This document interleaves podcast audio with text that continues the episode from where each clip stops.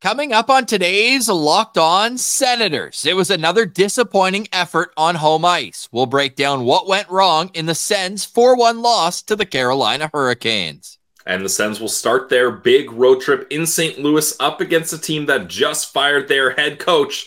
So you can probably guess what was trending in Ottawa. We'll discuss all that and more on today's edition of the Locked On Senators podcast. It's your team every day. Your Locked On Senators, your daily podcast on the Ottawa Senators. Part of the Locked On Podcast Network. Your team every day.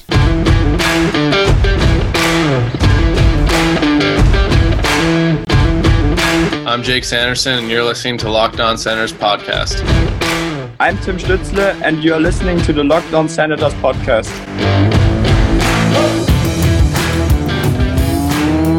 Welcome inside episode 937 of the Locked On Senators podcast. I'm Ross Levitan on the outskirts of enemy territory in Winnipeg, Manitoba.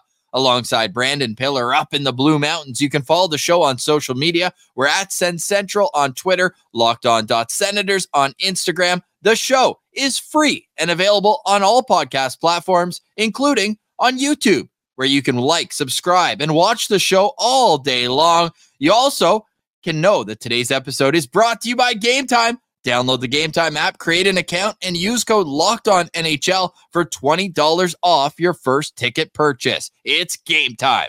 Today is Wednesday, December 13th, and Pilsy, happy birthday to Vladimir Tarasenko. He's got a revenge game on tap. And frankly, it's a revenge game for the entire Ottawa Senators team because they laid an egg in what was a very, very winnable game against Carolina. And also, happy birthday to Mads Sogaard, too, right? Same birthday as Vladimir Tarasenko. Uh, yeah, tough way to kind of uh, leave the home home area when you're about to go off onto a, a big road trip. It's like you're you're saying goodbye to your family. You want to leave on a good note. The Ottawa Senators left on a terrible note, saying goodbye to their fans at the CTC with that 4 1 loss. And Ross, why did the St. Louis Blues have to fire their head coach ahead of the game up against the Senators? I am. There's two guarantees in the game of hockey. If a guy has just had a baby, he's going to have a big game. He's going to score goals. He's going to get in the mix. And if a team fires their head coach, that new coach bump for their first game leads to almost every single time an automatic win. So the Senators, they're already they're already down. They're already losing this game up against the St. Louis Blues and it doesn't start for another what? Like 29 Nine? hours or something like that. Yeah, so this is this is not good if you're the Ottawa Senators, especially Ross. And uh, I don't know if we're going to get into it now or later, but especially when you start recapping the longest tenured coaches in the league now that Craig Berube is also off that list. We will get to that later in the show. Right. I'll give you I'll give you a third guarantee though in the game oh. of hockey. Sir. Team that scores more goals wins the game. Yes, yes. Well, I mean, the the guarantees I'm talking about, maybe there are some uh, outliers because it's very usual, very typical pattern, Ross, for the team that scores first in a hockey game to also end up winning this one. The Ottawa Senators showed yet again last night. Sure, they might score first, but they're never going to score again, and they're going to lose the game. They must have the worst record when scoring first in the National Hockey League. They've have done to. it 16 times this season and they've lost seven of those games. And it's even worse at home because you get so fired up at home when the team scores first. They are 7 5 and 0 when scoring first at home. That's brutal. Can't happen. Yeah, especially Ross. When you score first at home, you have so many advantages to hold that lead. You get and the last those- change, you get the face-off advantage. Like you got to be able to grasp it and just hold on to it. I'd love to know how many of those games they were able to extend the lead to two nothing. That to me is where they really like it, it's not often. No. And now you look at the CTC, and again, we always have to put that asterisk. And I've taken out the two games in Europe because I want this segment to be dedicated to the season ticket holders that go out to Canada yeah. Weekly, even twice a week And right now they're seeing a pretty bad product. The Senators are 6 9 and 0 at the Canadian Tire Center this season. And you're like, oh, wow, that's pretty bad. Yeah, it's even worse when you realize they won the home opener, they won the second game of the season, and they won the third game of the season in dominant fashion. I was stupid enough to tweet during that Washington game that the Senators were going to be a problem for the entire NHL. They are as mediocre as it gets, and it's the same problems that keep sinking this team, Pilsy. The second period, atrocious. They get outscored 3 nothing again. They yep. have one scoring opportunity, one scoring chance, according to natural stat trick in the second period. They gave up eight. Like they, they fall apart in the second period where adjustments should be at a premium. That to me is the sign of a good coach. It's like in the NFL, halftime adjustments. You've seen 20 minutes of what they're going to do. So how are you going to combat that? And it seems like they don't really have an answer because it is the same problem. And people were pointing out fairly in our YouTube comments, yeah, the second period was great against Detroit. Guess what? They had eight forwards for the second period. yeah, yeah, and and Detroit's missing their top two centermen at that point. That's brutal. And Ross, just to kind of while we're dumping on a bad team, kicking a team that's down in last place, not only in the division but in the conference the power play has just been abysmal. Uh, and now that we're focusing on the season ticket holders, the power play is 0 for 18 over their past five games at the CTC, going 0 for 4 last night. And you talk about those goals being scored in the second period. The Carolina Hurricanes were able to put this one to bed in a minute and 21 seconds, as the second and third goal were only one minute and 21 seconds apart. So bang, bang, they ended it right there. There was no, at, at that point, Ross, when that goal scored, game over. Which game was the worst? Or sorry, oh. which goal against was the worst? Not game, because we could be here all day. I was going to say, oh, we're getting, we're opening this box. No, which goal kind of left the worst taste in your mouth? Because for me, it was I Sebastian Aho walking off the wall because of what had happened just previous where they let the I forget who the last guy was, but he walked down Main Street. Korpisalo made a great glove save. You're like, okay, he calmed the waters. Now let's it's get the there, Ross. Necas, right? Yep. Then the next play, yep. they do it again. It was like the the Red Sea just parting, and then you had another break, and I just felt bad for Corpy at that point because there's nothing he can do there. Yeah, that was a tough one for sure, Ross. Especially like you mentioned, like right right before that goal happens, the second best player on the team is allowed that opportunity. And then the Sens are like, no, hold my beer. Let's let's allow their best player to now have that opportunity and to have that ability to get that ice so easily. So yeah, I had a really tough time with that one. I, I did my rant about that on the postcast, so I'll I'll let you pick that as the worst goal for for me, Ross. It was actually that third goal. I mean, Chychrun, bad change, totally sewer Sanderson. The puck squeezes by Sanderson on the point. He has no idea that the other defenseman has changed. He's all alone, and it's Sebastian Aho and Seth Jarvis.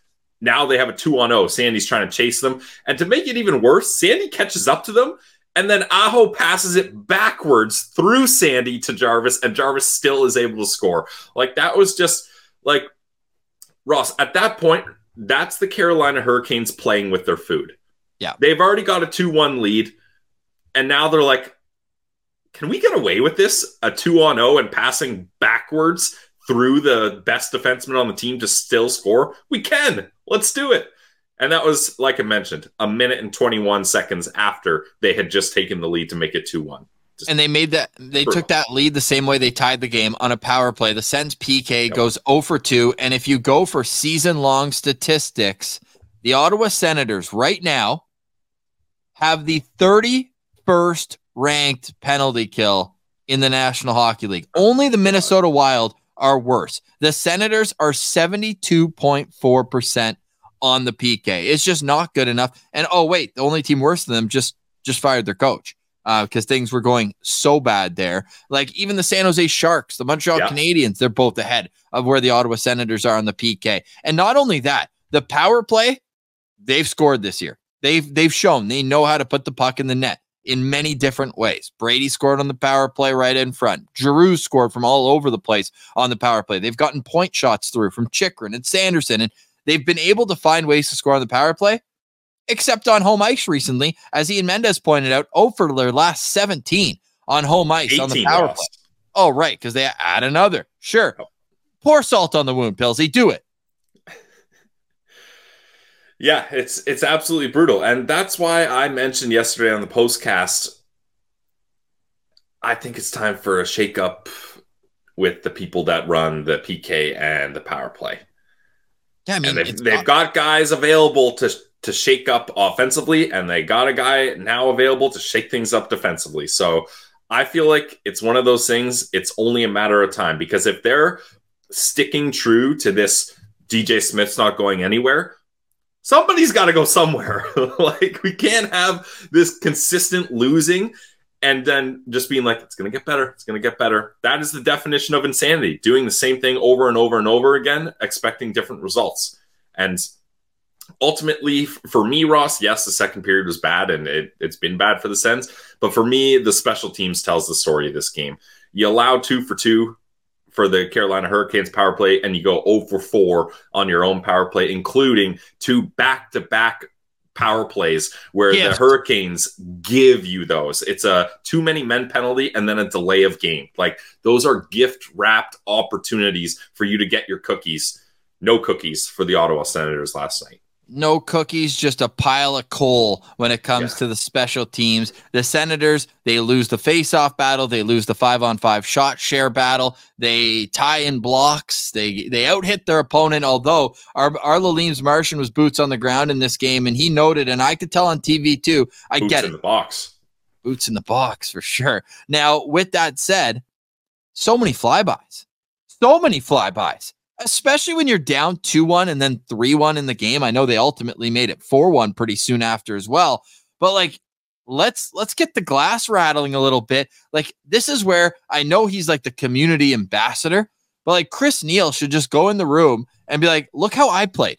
The first shift Chris Neal would take every game, he would at least run one guy into the boards it's not as good as a goal. I understand that. I'm not a complete dinosaur, but at the same time, if you're at home and struggling the way they have three home wins in their last 12 games in Ottawa at the Canadian Tire Center, that is unacceptable. That is not best in class. That's really, really tough on the play- people that pay to be there and and support this team the way they do. The season ticket holders, many of them listen to the show. Citizens, we love you. We appreciate you guys, and you guys deserve to see better in front of you when you go to these games. So it comes down to how that's going to happen. And at least one way you can get the crowd engaged in a game is by running and making the glass bang, crash, boom. And I know at the end of the game and coming up after the break, we will discuss that penalty shot at the end of the game as a goalie friendly show, but also as a show that wants to see the captain stay healthy all season. So we'll get into that. But just overall, it feels like the Senators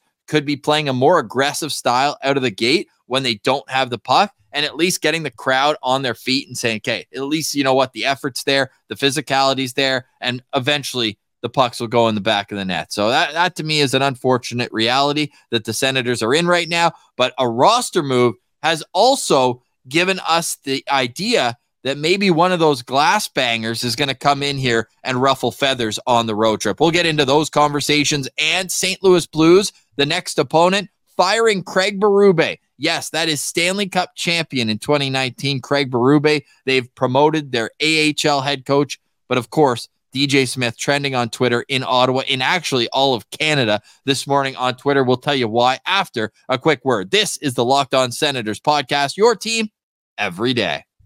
Today's episode is sponsored by our friends over at Game Time. Guys, Game Time is the ticketing app of the Locked On Podcast Network because buying tickets to your favorite events shouldn't be stressful. Now, maybe you're saying, guys, your whole first segment spiel was talking about how bad the games are at the CTC. We don't want to be buying tickets to go watch the Senators play at home. All right, that's fine. Because with Game Time, it's the fast and easy way to buy tickets for not just sports, but music, comedy, and theater near you. Well, you can see a comedy show if you go see the Ottawa Senators, or maybe a, a tragic theater display at the CTC. But if you're looking for other uh, opportunities to have a fun night out on the town, Game Time is the place for last minute tickets. Forget planning months in advance. If you got the night off and uh, you and some friends or you and your partner want to go see some comedy, some theater, a concert, or sports, you got to go to Game Time. Game Time guarantee means you'll always get the best price. In fact, if you find tickets in the same section in a row for less, Game Time is going to go ahead and credit you 110% of the difference. You get images of your seat before you buy, so you know exactly what to expect when you arrive. Buy your tickets in a matter of seconds, two taps, boom, tickets on your phone. It's that easy. So snag the tickets without the stress with Game Time. Download the Game Time app, create an account, and use code Locked On NHL for 20 bucks off your first purchase. Terms apply. Again, create an account, redeem code Locked On NHL for $20 off. Download the Game Time app today. Last minute tickets, lowest prices guaranteed. Today's episode is also brought to you by Shawarma Palace. We love our friends at Shawarma Palace. They're basically family at this point. And at Shawarma Palace, you know that you are going to be fuel filled. You'll be full. And man, it is as tasty, delicious, and fresh as you could possibly imagine. There's a reason it's Ottawa's number one shawarma. And there's a reason why they started with one store and now have seven also available on Uber Eats. You can find them. Their Bank and Hunt Club location is pretty central. You can also find them right downtown, Rideau Street, right by Augusta and Chapel. You can also find them on Bank Street, right by Baseball Town, Gladstone, right in that area. So they are all over the city of Ottawa. They're also in Orleans. They have seven locations as well as the Saint Laurent Shopping Center. I always get the platter. The chicken platter is to die for with extra garlic and the whole bit. Comes with fresh pita. It comes with the hummus as well. It comes with the fresh salad and rice along with your chicken right off of the spit. So go grab a Shawarma Palace platter or grab the sandwich if you want a quick to go lunch. For Brandon Piller, he loves his sandwiches over at Shawarma Palace. I'm a big platter guy. Let us know what you like in the comments. But one thing we do know is if you want to eat like a royal, you can go eat at Shawarma Palace today. All right, Pilsy, here we are dissecting another loss for the Ottawa Senators. A loss where the Sens fall below 500 for the what? 10th time this season. Every time they climb out, they fall right back in to the trap. The Senators got a goal from Josh Norris last game, the first goal of the game, of course. Why wouldn't it be? It was a, a tip in shot. Erik Brännström takes the shot. Claude Giroux gets an assist. So Giroux maintains his pace. He's at 23 points in 23 games, second on the team in points behind Tim Stützle. But Pilsy, we got to call a spade a spade. That was Tim Stützle's worst game I, I think I've seen him play in in the last year. Like I can't remember a game where he's had that many giveaways, been that disengaged in the middle of the ice. And to me, it's clear that he's playing injured. Like I, I don't know what the I don't know what Tape. the problem is. That Well, the tape, tape- has been on his back all, all season, where we didn't really see that before. I, I don't know if I would go as far to say he's injured. Uh, I mean, he's he still has 26 points in 23 games, leads the team, so he's still putting together a nice season, seemingly quietly. Um, but yeah, that was a tough one for Timmy. Just frustrating, running into Brady Tkachuk, getting knocked on his ass. Uh, missing the puck on a uh, on the start of a breakout for that power play, smashing his stick on the ice and smashing the door. He, he was full on talking to himself on the bench, looking at it at the blade of his stick, like, did someone mess with my stick? Like, what's going on here? It was not a great night for Tim Stützle, that's for sure. No, dash two and and went uh, 33% in the dot, two shots on goal. I mean, uh, these aren't like the it's not really the it's more just kind of the vibe that I got from watching the game. It was just like I don't know, just just did not feel like a good one. But hey, that, he- how many times does he have bad games back to back? So I'm going to be watching Timmy, I'm going to be watching Norris, and I'm going to be watching Tkachuk in the game against St. Louis. Of course, it's a homecoming for Brady Tkachuk, but let's get to that penalty shot. It's 4 1 in the game at that point. There's about four and a half minutes left. Brady gets a breakaway, and Kochetkov, I mean, check the game notes on him. You see the even the reason why he gets the penalty shot. Now, I will say, as a goalie, that's a clever move because he didn't throw his stick. No, he dropped He- it. He dropped it, but he dropped it strategically. Yeah, And he, he, he dropped it in a way that if the puck was trickling towards the line, as it was, it would it would hopefully stop it. Now that didn't happen. They they kind of blew the play uh, dead before it crossed the line. It and then it ended up getting cleared anyways. But yeah, that's a weird way to have a penalty shot be awarded. Shout out the refs though being right on top of it and, and calling it right away.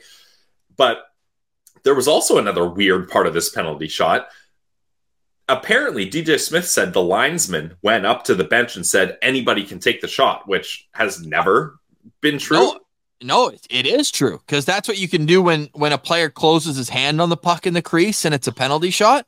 Ah, okay. For that, yes, that that is fair. You can pick one, but But it's the same thing because it wasn't. So here, when a penalty shot is normally called, like let's say that Brady Tkachuk was hooked on that breakaway, right? yes, That that player yes. was fouled. That player needs to take the shot. that's how I've always known it. Yeah, I'm under the impression that that's not what the call was. The call was that the goalie threw his stick, No, which to me would mean that anybody can take the shot. Okay, yeah. So that that is a, a differencing uh, there, which makes sense. Yeah, yeah, that's fair. But then, so the linesman tells DJ Smith this, and then the ref then comes and says, "No, no, no. What are you doing putting Josh Norris out here? Like Brady's got to shoot it." And then at that point, Ross, I already knew it was a failed attempt because then Josh Norris is getting ready and Brady's sitting there, and then now it's like, "Oh no, you have to take it," not like, "Oh, you get to take this," or you can pick the player you want to take this. Like Brady wasn't chosen to take that. And Brady is not really a great shootout uh, or penalty shot guy, anyways. Now, on breakaways, where he has a defenseman chasing him, he's good, but all alone, it doesn't it doesn't translate for him. Pilsy, he's 0 for 6 in his career on bra- on shootouts. That's what I'm saying. Yeah, exa- exactly. So the, the eye test matches there. And I don't know if I'm Brady Tkachuk coming in with that much speed doesn't make a lot of sense for me. Like he's not a speed guy. I don't I don't know. I, I just felt like he was doomed from the start. Like this was this was a play that just was not set up for success in my mind. So he comes in full tilt, and Peter Kochetkov comes out and goes full Dominik Hasek. I thought it was a trip. I think that I, we discussed it in in length on the postcast. So we don't need to hash it out completely the way we did last night, but it's much like a, a, a slide tackle in soccer, I believe, where it's a risky play, and if you get the ball slash puck, then it should be a fair play. And if you touch Sure. the puck first with your stick, then if Brady flies over you, hey, you played the puck. Yep. But if you don't touch the puck at all and the guy trips over you, it's a trip. Yeah. Now, I don't know what happens there if it's a two minute penalty or or if you retake the shot. No, like I said, you get a two on zero penalty shot next. That's how they should do it. Because I, mean, if you're tripped on a breakaway or a penalty shot, then that I mean that's a penalty shot. So it's it's a, an awful situation. How did you feel about how Brady handled it? Well, uh, for, before we get to that, if there's no repercussions for tripping a guy on a penalty shot, hell yeah, if I'm a goalie, I'm tripping him. Why wouldn't you? The the counter to that, and again, hashtag goalie friendly show. Keep your head up when you're coming down. Because if Brady, like, it's not like he just, he was so close and he just poke checked. Like Oh, he was almost at the hash marks. Yeah, and and that's the thing. Kochetkov made the decision. He was already out challenging past his crease, and then he made the quick decision, which I don't, I don't hate as a goalie. You got to look for your moments. Like I, as a goalie, I like being the one that makes the aggressive move rather than waiting for the move. So he sees an opportunity where Brady has his head down. He's going too fast to adjust. Yeah, go for the poke check. But he goes for the poke check, misses it completely. Like does not get the puck at all. Completely trips up Brady Tkachuk, and there's no there's no repercussion for that. So if I'm Kochetkov, if I'm Brind'Amour, I'm patting him on the back after being like, nice job negating that penalty shot. And now, not only that, you've got Brady pissed off now. Now you've got Brady that's just taking a 10 minute uh, penalty. He's out of the game. We can cruise to a, even easier victory than we've already done. So they got to work on some sort of rule where there's a pre uh, uh, repercussion rather for goalies that do that, so that they're not incentivized to just do that all the time. I I like the thought process of Kochetkov A- Yeah, as same. someone who would probably do something similar. Yeah, But I also understand Brady's frustration that that's a 100%. dangerous play. He he's coming in with a lot of speed. Yeah. Kochetkov would be like, I didn't tell you to go that fast. Like go as fast as you can be in control of yourself. So it's, it's one of those where it sucks, but in a three goal game, I think is probably where Brady's like, Are you serious? Like, even if I score this goal, we're down two with three and a half, four minutes left in the game. Like, what what are you doing, dude? Now, where I have not even an issue really, but where I think things could have been different, I'll tell you after a quick word. We'll get into that, and we'll also get to the coaching carousel. The third coach gassed this season. What does it mean for the Ottawa Senators? That's next. You're listening to Locked On Senators. Today's episode is brought to you by our friends over at Sleeper. Guys, Sleeper is the official daily fantasy app for the Locked On Podcast Network, and for a good reason. If you want to win 100 times your money, yeah, 100 times, you could play daily fantasy hockey on the Sleeper app. As the official app of our network, like I mentioned, it's not just hockey you can play. You can play daily fantasy sports for football, basketball, baseball, college football, and more. What I love about this app is it's so easy to use. They got a group chat where you can talk smack to your buddies, let them know you got a big week lined up, and your entries can be made in under a minute. Time is money. You want to get those entries in as quick as possible because with studs like Brady Tkachuk, Claude Giroux, Jake Sanderson, and Drake Batherson, all you need to do is pick the right stats for these stars like goals, assists, saves, plus minus, and more. You heard me, Sens fans. 100 times payouts on Sleeper. So start paying attention and get your picks right so you can win big. Use promo code Locked On NHL and you'll get up to a $100 match on your first deposit. Terms and conditions apply. That's locked on NHL. See Sleeper's terms of use for detail. Available only to our friends in the States for now.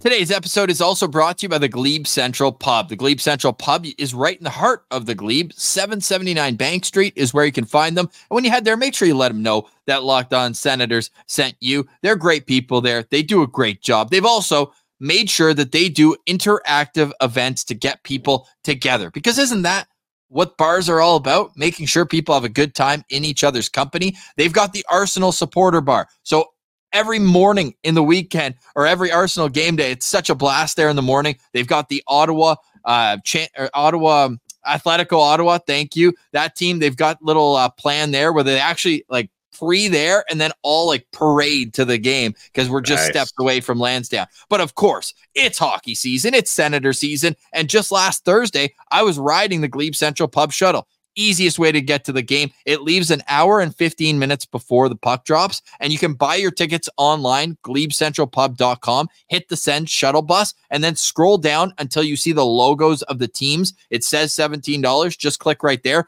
They'll give you a bracelet when you get to the to the game or to the bar, and then you just hop on the bus. Sue gets you there, and we got there right at the end of warm up. So there's time to get your beverages in, get your food, and get to your seat in time to watch the opening puck drop. So you never have to worry about that at the Glebe Central Pub. Head there today, 779 Bank Street. to check out the Sens Shuttle and make sure you let them know that Locked On Senators sent you. It's the Glebe Central Pub. The vibes are free at the GCP. All right, Pilsy. Okay, I got to get right back to that point because I do feel strongly about this. Look, Let's hear it. Go if off. Brady Tkachuk wants to go off on Kochetkov, I'm cool with that. Especially in a game where it's kind of it's out of reach at that point. They're down 4-1. It's out of reach. Oh, yeah. My issue is making everybody in the arena know that you're going to go after him. Right? Like if you want to have a word with him on your way back to the bench, he didn't get any penalty for that. He just let him know. He's like that be ready. Like that was not cool. Where I have like a ugh, like come on is when he goes from the bench back for round 2 of just talking. Like and I feel like Brady he, he he's lucky that he didn't get hurt on that play. That is a 220 Very pound man going hard into the end And- boards. And Ross, uh, a lot of people uh, on social media, Sens fans on Instagram and Twitter, I, I've been seeing this. When there's a penalty shot at home and it's your captain taking it, you're going to start filming it, right? So people are filming it. TV on TV, you didn't get a sense of how hard he went into the boards, but Hard. from the fan videos from the stands filming it, you realize how hard he goes into the boards. He is flying. If that was Josh Norris going that fast into the boards, he's done. He's cooked. So luckily, Brady Tkachuk doesn't get hurt there, let alone seriously hurt. Um, but that's a that's a tough play. That's a So- tough, tough play. Somebody just wrote on our YouTube comments, Jay Houston saying in his beer league, a guy broke his neck on a similar play. Like, Th- that's the thing. Yeah, it's very easy to do because when you're going that fast and you're just going, your body is flailing into the boards like that. It's brutal. Now to to hop onto your point there, Ross. Look, I'm I'm gonna have the same thought process or explanation as I did for what happened to David Perron. I'm not excusing it. I'm not justifying it. There's only one explanation for how Brady acted. He got his wires crossed and he didn't give a damn what was the best way to go about this, what way he could actually get revenge, who he was going to get revenge on, or anything. That's a guy going purely off emotions and he's sick and tired of losing. He's sick and tired of leading this team to losses and he's just trying to blow or not trying he he's blowing off steam it's coming out of his ears ears at that point like a bugs bunny cartoon like he just cannot handle himself so i for me ross and i, I think i mentioned this on the postcast I, i'm more kind of disappointed that dj smith and the coaching staff let him go uh, go out right after that like sit him on the bench let him cool off for a bit but ultimately it's a moot point because whether brady was in this game for the rest of this or not didn't matter they were losing this game And that's why this stat doesn't tell the whole story, but it is still hilarious to see on paper. The the goal stat does matter. I'll get to that. But in losses this year, in 12 losses, Brady Tkachuk has 58 penalty minutes. And in 11 wins, he has four penalty minutes, two minor penalties.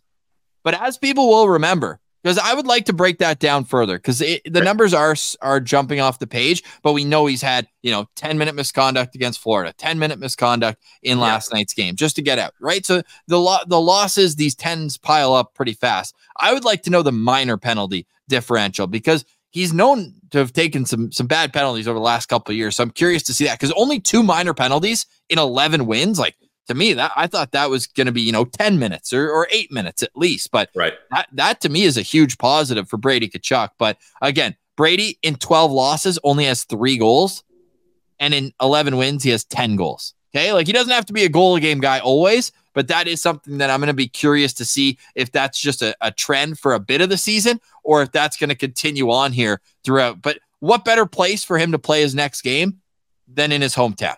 Like this feels like a Brady, a, a must-have game for Brady Tkachuk. And tomorrow on the show, we'll get into the you know full breakdown, full preview of to, of the game tomorrow night in St. Louis. The start of a back-to-back on the road, a tough back-to-back because they got the new coach bump they got to deal with in St. Louis, and then the Dallas Stars are are a, a wagon. They, Oh, yeah. They're a wagon. That's the one way to, to put that team. Yeah, I agree with you. I mean, it, it hopefully going back to St. Louis helps out Brady Tkachuk here, but I think we can segue this into the new coach uh, talk. Craig Berube, by all accounts, a, a great head coach. Like you talk about the season they had in 2019, where they're in dead last in January 1st, and they go all the way to the Cup and win it So you're saying there's a chance? that St. Louis Blues team will give every single all 32 teams a a hope and a belief that at January 1st they can still get this done. Is it possible? Yes. Is it probable? God no, it's not. But hmm. the the thing is Ross is and I've been trying to uh, kind of follow along with this story. Obviously, the Sens playing the Blues next, uh, so I've been listening to the press conferences. I, I read the Athletic uh, that the St. Louis Blues guy did, and essentially, what Armstrong is saying, the general manager, is that he didn't give the players a heads up about this. The players were shocked about it. Um, he was just saying, look, my job is to manage the players. They'll play for whatever coach I, I give them, really was kind of his attitude. Um, and he was like, My job is to manage and to make sure that the right people are in the right places. And he felt like with the effort, especially he referenced two games, one against Arizona, one one against Buffalo, where he just wasn't seeing their top guys, their guys that are signed to big dollars and long contracts. He wasn't seeing them execute and play the way he thought they were able to and have played in the past, and the way that he's constructed this roster to play. And for that reason, he said, "We we got to make a move here. We got to make a change." And they bring in Drew Bannister. And I was doing a little research on this guy, Ross. This guy would have been uh, a, a classic candidate for the Ottawa Senators. He's from Belleville, Ontario. You'll love to see that. And the last team he played on in North America the Binghamton Senators in 2009, 2010. And this guy's played all over uh, Finland, Russia, Germany for like five years. Uh, then he even played in England and Scotland to finish off his career. So this guy's got a lot of experience here. He was the head coach of uh, their minor league team, Bannister, and now he's going to be the interim coach. And I wouldn't be shocked, Ross, if that new coach bump and the Sens just being the Sens cruises the St. Louis Blues to a victory tomorrow night. So that that's what you're seeing these franchises like Minnesota and Edmonton those are teams that had expectations, right? And so things weren't going their way. They fired their coach right away to get things to stop the digging and stop getting in a bad position so they can hopefully have enough time to crawl back out of the basement. And the Edmonton Oilers are doing that. They're on an eight game win streak. They're doing it. The St. Louis Blues, this was not a team that, or at least maybe Blues fans would argue, but at least from my vantage point, this was not a team that had expectations. This is a team that's retooling this year, trying to figure out their identity. Uh, especially you lose uh, Ryan O'Reilly, Pietrangelo, like they haven't really been able to get that identity back with those guys leaving. And even they are saying Craig Berube has been our guy. He's had, had a great tenure here, but we got to make a change. The Ottawa Senators are the only franchise that is sitting here with a long tenured coach that hasn't had any success that don't feel the need to make a change. And I, the fans are going to get sick of it. The look, I'm not I'm not a chant fire DJ guy. I don't I don't like going for for a guy's job and DJ Smith is a good guy. The players are still uh, they're the effort is there. Hard there he i don't think he's lost the room yet. I, I, don't think so especially reading that Mendes article where he kind of brought them all together and he didn't kind of whip them into shape or anything like that. It seems like this is still something that can work. But to make no changes at all now sure you can say you brought in jacques martin you're bringing in daniel alfredsson that helps. But all you're doing is kind of coddling this coaching staff being like oh you're having a tough time here. Here's a little help. Here's a little boost it's uh it's like that that old saying uh give a man a fish he's got food for a day. Give him a fishing rod and now he, he can fish on his own. The ottawa senators are just give, giving little fishes here and there just to help out just for a day or two. They got to make a big change that that shows accountability and shows that what's happening right now cannot continue. Because right now, the message they're sending to their fans and the season ticket holders at the CTC is this is okay. We'll ride this out. Can't, it can't continue like this. No, I don't think so either. But at that point, it's like, how late can you wait? Right? Is there going to exactly. be a point where if you get to yep. towards, uh, is it just going to be like a, a, Marc Crawford coming in for the last twelve games to mop it up? Not obviously no. not him, but that style where it's just like you know, are you no. playing mop up duty? At that point, there's no there's no point in that, Ross. Like I think the only, the reason you would make a coaching change now, which is what these other teams are doing, is to try to stop the bleeding and try to at least think you have enough time to make it back.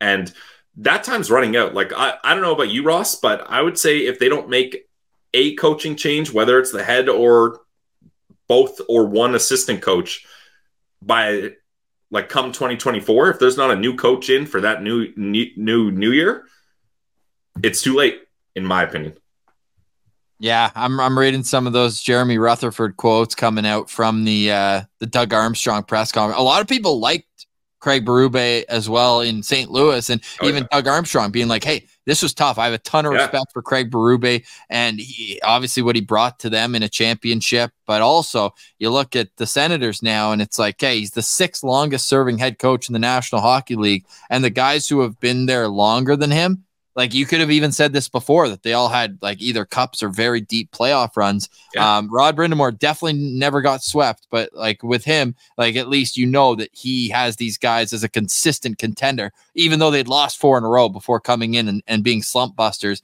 in Ottawa. It's just like, yeah, it's almost like we all know what has to happen, but everybody's too scared for instability. Yeah. The the only thing that I would say is will you get a, a, longer list of candidates in the summer. And if that's the case, then is Jacques Martin a guy who you could, I don't know what his contract is. I don't know how long he signed for, but is it something where he could coach the rest of the year and then go back to this, this same role, right? Because I, I would actually be against them hiring a coach like a John Hynes type thing in, in Minnesota, where they're just you're now the head coach indefinitely.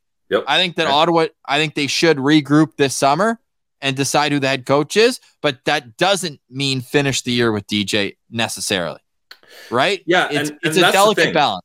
It, it definitely is, and I, you're 100 percent right. The off season is the ideal time to hire a new coach, and that's fine. And I've been a guy that's been that's said among all the fire DJ chants.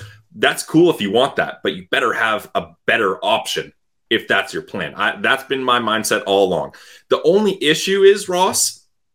If if that's your mindset, that's fine. I get that. That's an efficient way to think for the future but that means you've punted this season. And you can't be punting these years away. Like Jake Sanderson is on his entry level deal. You've got Jake Sanderson making under a million dollars. Like these are the years and the windows where you look at, and, and especially in a salary cap world, where you're like, we have to take advantage of our number one defenseman on an entry level deal. Like that's that's how this league is constructed is to give you those opportunities where you can have an advantage like that and the Sens are just squandering it away. And I think that's the tough thing Ross is you know it takes a while when you're rebuilding you're rebuilding you're going to suck it's going to happen. And then you try to take a step out of the rebuild. Maybe that was 2020 2021. And then you try to take another step. That's 21 22. And then last year 22 23 like that was where everyone was like hey we're done losing and trying to acquire draft picks. We we got to make that next step. Now this is like they should have already taken multiple steps and they're not there yet. So to punt on another season and not take a step you're setting this team back so so much and you're just wasting time. And that's the issue i have here ross is our mantra this season has been playoffs or bust, no excuses.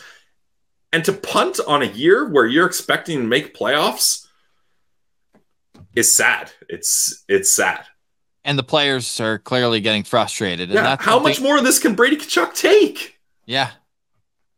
It's really, really frustrating. Now, I don't think that, anyways, I think that the ownership change and and that can can maybe buy a little extra time with the players Sure. because they're seeing changes off the ice. Like they're seeing they're not getting the the warmed up quesadillas as post game uh, food anymore, right? They Are got the sure? chef. They redid the lounge. I've heard they've read they've the players are seeing things improve. So Yeah. I don't think this is something where like oh we're losing like I want out I want out. I think that they are bought in to the process, and I think I mean, they're all Andlauer- locked up in long term deals. But they can still ask for a trade, right? Like that is Yeah. the the trump card that they Definitely. have. But I mean, if Andlauer's public persona is what it is behind closed doors, which I believe it is, Yep. I guarantee you that he's got the group bought in more than just this year. I think he sees a long term vision, and I think he's verbalizing that to these players that he wants to be a part of the thing. But at one point, and again, this is the other decision. And I think I think coaching again, we we've already talked about that ad nauseum. The other option is to pick one guy in the room who's been there for a long time and make that trade. But it's it's an off-season thing again. But shake up what has been like I was thinking about this last night, and I want people in the comments to let us know as well. Who's the last player from the perceived core to be moved? And I know the core kind of shifts as time goes on, but I, I have a name that, that I think was the last one. But to you, who's the last player who was a part of the core fabric of this team to get moved? I guess Pageau. No, no, I think a little bit later than that. I was going to go with Nick Paul Okay. Yeah. Yeah. Yeah. as a guy who's been here for a while, but now like that's almost two full years where like that what you see is what you get, and they've added to it with Tarasenko and Giroux and other guys coming in and Chychrun, but it's just like they haven't had to deal with like, hey, you're not playing well here, you got to go. Yeah. If you're here, you're here. Nobody's been been been like, hey, and Nick Paul didn't get traded because of that. It was because they couldn't agree to a contract extension. I get it. But just to shake up the room a little bit and give him a shake. But you also shake up the room by moving on with a coach. And this coach has coached over 300 games with the team, and they have a 460 win percentage or points percentage. Not even win, points. And you look at like the, the other coaches, and like I've gone to this Wikipedia page way too much. oh no. NHL, like the longest, the longest serving head coaches in the National Hockey League. Jon Cooper, Tampa Bay Lightning, two Stanley Cups, four Stanley Cup finals. Yeah. Mike Sullivan, two Stanley Cups. Colorado, Jared Bednar, he coached them to the worst season Yep. in like NHL history almost. It was no, so bad. n- no respect to the inaugural Senators. I know you guys suck too. 10 wins. I've never heard that actually. No respect instead of no disrespect. All right. So Jared Bednar turns that ship around, wins the cup. yes. Rod Brind'Amour, as you've heard from Tom Dundon, the uh, the owner for uh, the Carolina Hurricanes, he's got a lifetime contract there. But he also has a 661 win percentage. Pretty good. Pretty good. Then Todd McLellan, who I think is the most comparable to Ottawa in the sense that they rebuilt at the same time. Now, what Yep. they did that Ottawa couldn't afford to do with their ownership was keep paying their most important players throughout that. Kopitar, Doughty. Yep. Exactly. Like imagine the Sens rebuild if they if they kept Mark Stone, right? Just for an example, just the one. And I know the Erik Karlsson trade, they they fell ass backwards into winning that with how Yeah. bad the San Jose Sharks were. But I'm just talking about that caliber of player, just keeping a couple, just a Yeah. couple, Agreed. and seeing what that can do to help get guys out. Now I know the situations there is some difference, but that to me is the most like similar trajectory. But now look at this season, the Kings are are elite. The Kings look great. And Todd McLellan was also a coach that had, had been much more veteran than DJ Smith, right? He's Yes, he's coached over time. 1100 games. yeah. So a little bit different. I'm just saying that if you even you can even go so far as the coaches that have been hired right after DJ Smith as guys who have turned teams around. New Jersey Devils with Lindy Ruff. Sheldon Keefe picked up a pretty good team and he he obviously got them over the one hump. There's still three more after that. I know Leaf fans like to forget there's stuff beyond round 1, but he's he's been, you know, even on the hot seat himself. So it- it's interesting to me. And then every other head coach after that, Pilsy, was hired in 2021 or or more recently. Like there is so much turnover in coaching in the National Hockey League, but the Ottawa Senators just uh, they aren't subscribing to that for now. We'll see if it changes. Any final thoughts on today's show? Uh, no. No. I have a final question I'm for you then. If you don't no, no, if you don't have thoughts, I'll, I'll ask you a question. Five game road trip, back to back, Mm. St. Louis, Dallas, then Sunday night in Vegas. Oh, no. Tuesday night in Arizona, Yep. wrapping up next Thursday in Colorado. How many wins do they need for you to feel confident coming back home?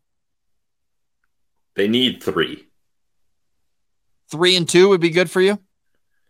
I mean, not not good, but I, I think three and two would actually be like come back five hundred. Well, uh, when you're looking at the um, the caliber of teams they're playing, yeah, three, three and two would be good. But as far as like actually gaining some ground in the standings, it, it wouldn't wouldn't do much for you here. Like Ross, yeah, up against St. Louis with the new coach bump, I just I don't like that hockey voodoo. I don't like the feeling for the Sens there. Then you on the second half of that back to back, you go to Dallas, one of the best teams in the league. Then you go to Vegas, one of the best teams in the league. And, and then- Ottawa has it, Ottawa ever won a game in Vegas? I don't think they have. In Vegas, yeah, pro- probably No, not. I don't think they have. I will. then- I will check right now. you might be looking at the Arizona Coyotes and thinking that's a time where you can feast, but the Coyotes have been good this year, and especially like uh, they're eight and five at home. They've been getting it done at Mullett Arena, and, and then to finish it off, you get to go to Colorado, one of the the most successful teams that has things clicking right now. Like I just.